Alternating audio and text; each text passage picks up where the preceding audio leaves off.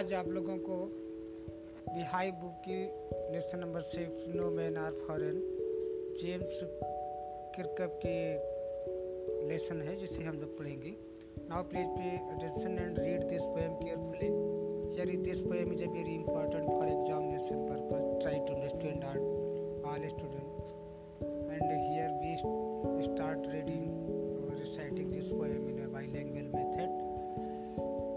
At first start, stanza 1.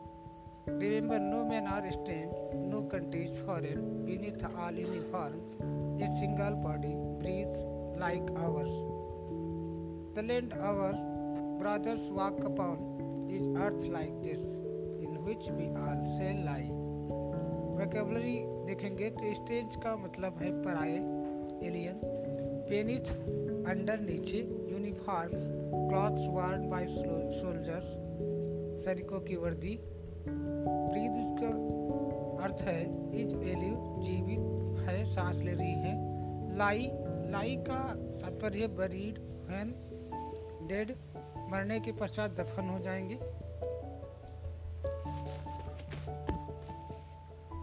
अब हम इसका हिंदी अनुवाद देखेंगे।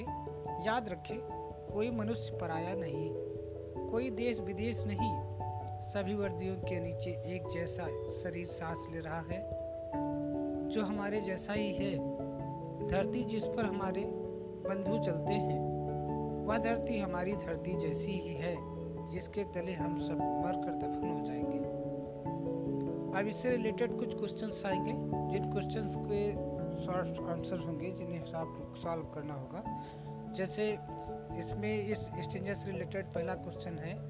Why did the poet say no men are strange no countries foreign अब इसका आंसर है।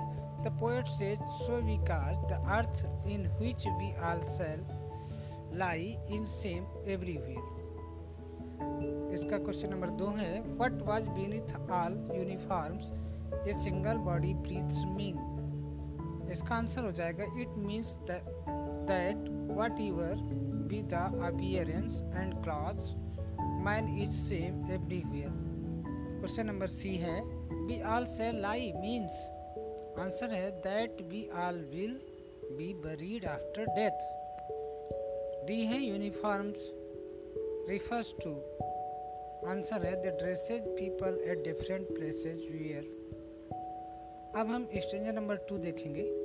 स्टेंजर नंबर टू में है They too, aware of sun and air and water, are fed by peaceful harvests, by vast long winters starved.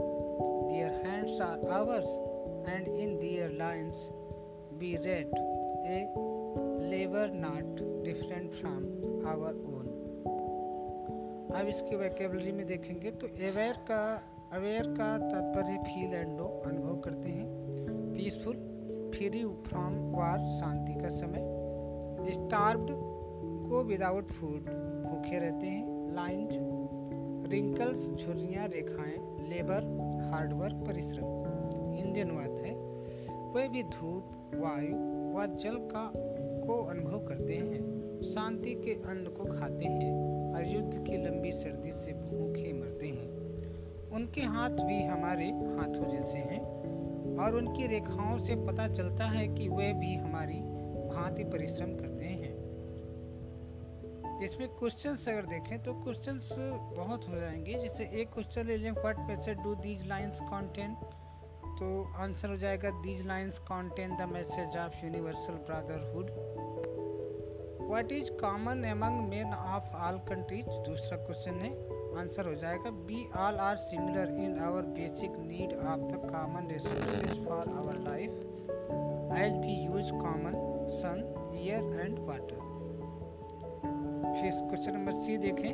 तो how do they get their food इसका answer है they get their food by peaceful harvest D what do you mean by long long winter तो इसका answer है war is compared to long winter इसी तरह और से और भी काफ़ी प्रश्न हैं इसमें, जो प्रश्न बन जाएँगे। अब हम देखेंगे स्टेंजर नंबर थर्ड को। स्टेंजर थर्ड में remember they have eyes like ours that wake or sleep and strength that can be won by love in every land is a common life that all can recognize and understand Vocabulary देखेंगे common, similar समान, recognize, know what it is पहचानना, अनुवाद। याद रखें उनकी आँखें भी हमारी आँखों जैसी ही ही जाग जो जागती हैं और सोती हैं। और उनमें शक्ति है जिससे प्यार से जीता जा सकता है। हर देश में जीवन एक समान है जिस जिससे सब पहचान सकते हैं और समझ सकते हैं। क्वेश्चंस देखेंगे।